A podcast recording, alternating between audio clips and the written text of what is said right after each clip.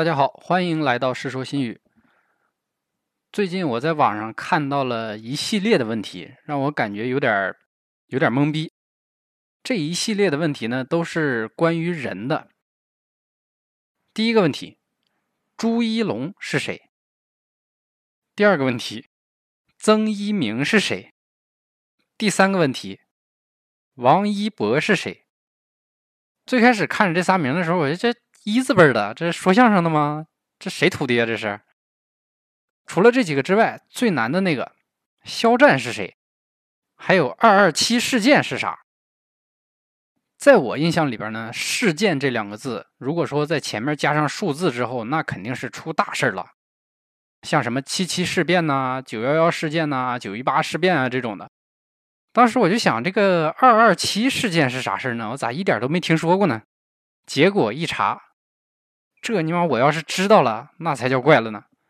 不过呢，这事儿也挺热闹，可能有人还不知道啊。我给你们念叨念叨。最早呢，是在二月二十四号，有人在一个叫做 A O 三的网站，发现有人写了一部同人小说。这句话里边啊，有两个点要说一下。一个是这个 A O 三网站，这个网站呢是国外的一个同人小说数据库网站，全名叫做 Archive of Our Own。简单点说呢，就有点像是一个小说的论坛。第二点是同人小说。做这期节目之前啊，我还真不知道啥是同人小说。其实呢，就是用动漫、电影、电视或者说其他小说里边的人物，或者是用他们的故事啊、背景啊这些，再重新加工一次的小说。刚刚咱们说的这个，有人在 A O 三网站上发现的这个同人小说里面人物的名字用的就是肖战和王一博，这俩人啊，我还真不认识，也怪我是没啥见识，是吧？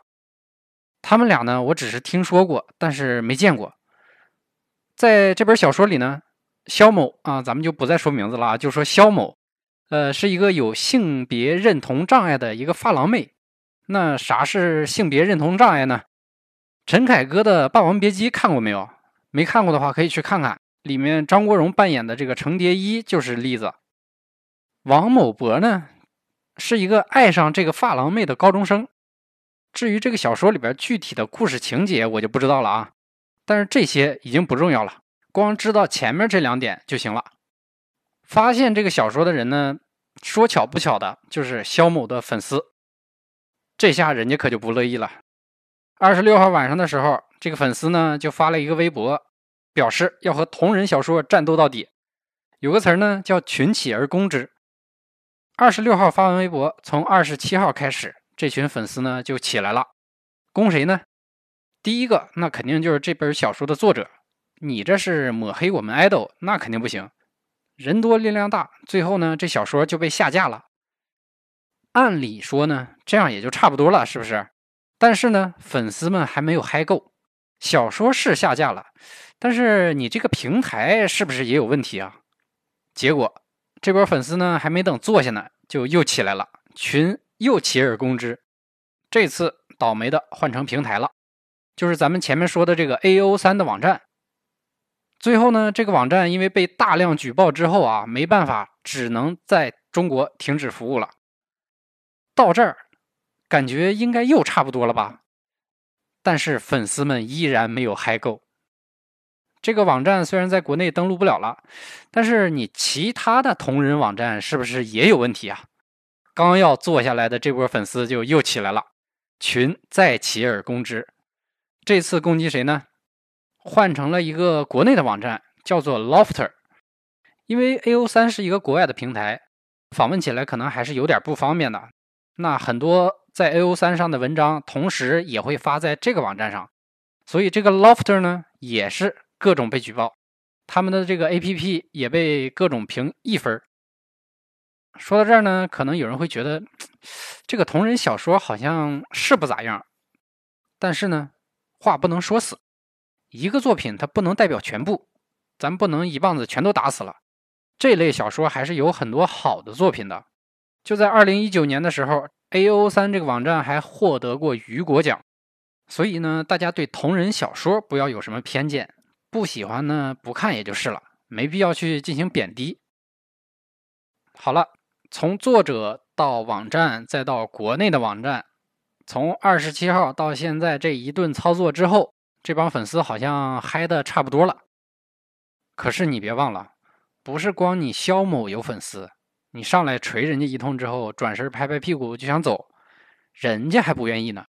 被攻击的这个所谓的同人圈再加上其他一些觉得肖某的粉丝有点过分的这些圈外的人员，就团结起来了。接下来就是群起反攻之，这些人就开始抵制肖某代言的产品呐，什么电影、电视啊之类的。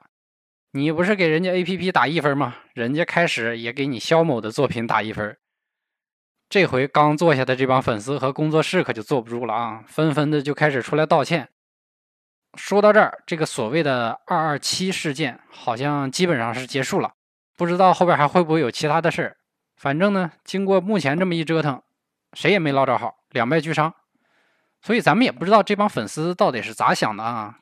刚开始呢，可能是一时兴起，但是发展到这种程度的话，我觉得就不是一时兴起的事儿了。这背后啊，到底有多少人在运作，投入了多少的精力和钱财，那估计只有参与进去的核心人员才知道了。不过呢，通过这件事儿，我也是真发现了，自己不认识的这些明星实在是有点太多了。也让我想起来之前有一件事就是潘长江指着蔡徐坤的照片说这是吴亦凡。之后呢，蔡徐坤的粉丝去攻击潘长江，粉丝说不认识是吧？那我们就让你认识认识。结果这样一对比，是不是就显得吴亦凡的粉丝比较淡定了？潘长江既然是指着蔡徐坤说是吴亦凡，说明他不光不认识蔡徐坤，他连吴亦凡也不认识啊？怎么没见吴亦凡的粉丝去怼人家呢？别的不说，就说我蔡徐坤，他要是不穿着黑色毛衣、穿着背带裤打篮球的话，我也不认识他。我对这些新出现的明星的认知程度，应该和六十多岁的潘长江是差不多的。关键是我还没到这岁数，这个消息就已经闭塞到这种程度了。不知道你们对这种事儿是怎么看的？其实我还是看的比较开的。就比如说追星这种事儿，其实和吃饭是一样的，一个人有一个人口味。可以不爱吃羊肉，就可以不认识蔡徐坤；当然，爱吃羊肉也可以不认识蔡徐坤。如果非要在蔡徐坤和羊肉之间选一个的话，那我肯定选羊肉。好，今天咱们就说到这儿，下期再见。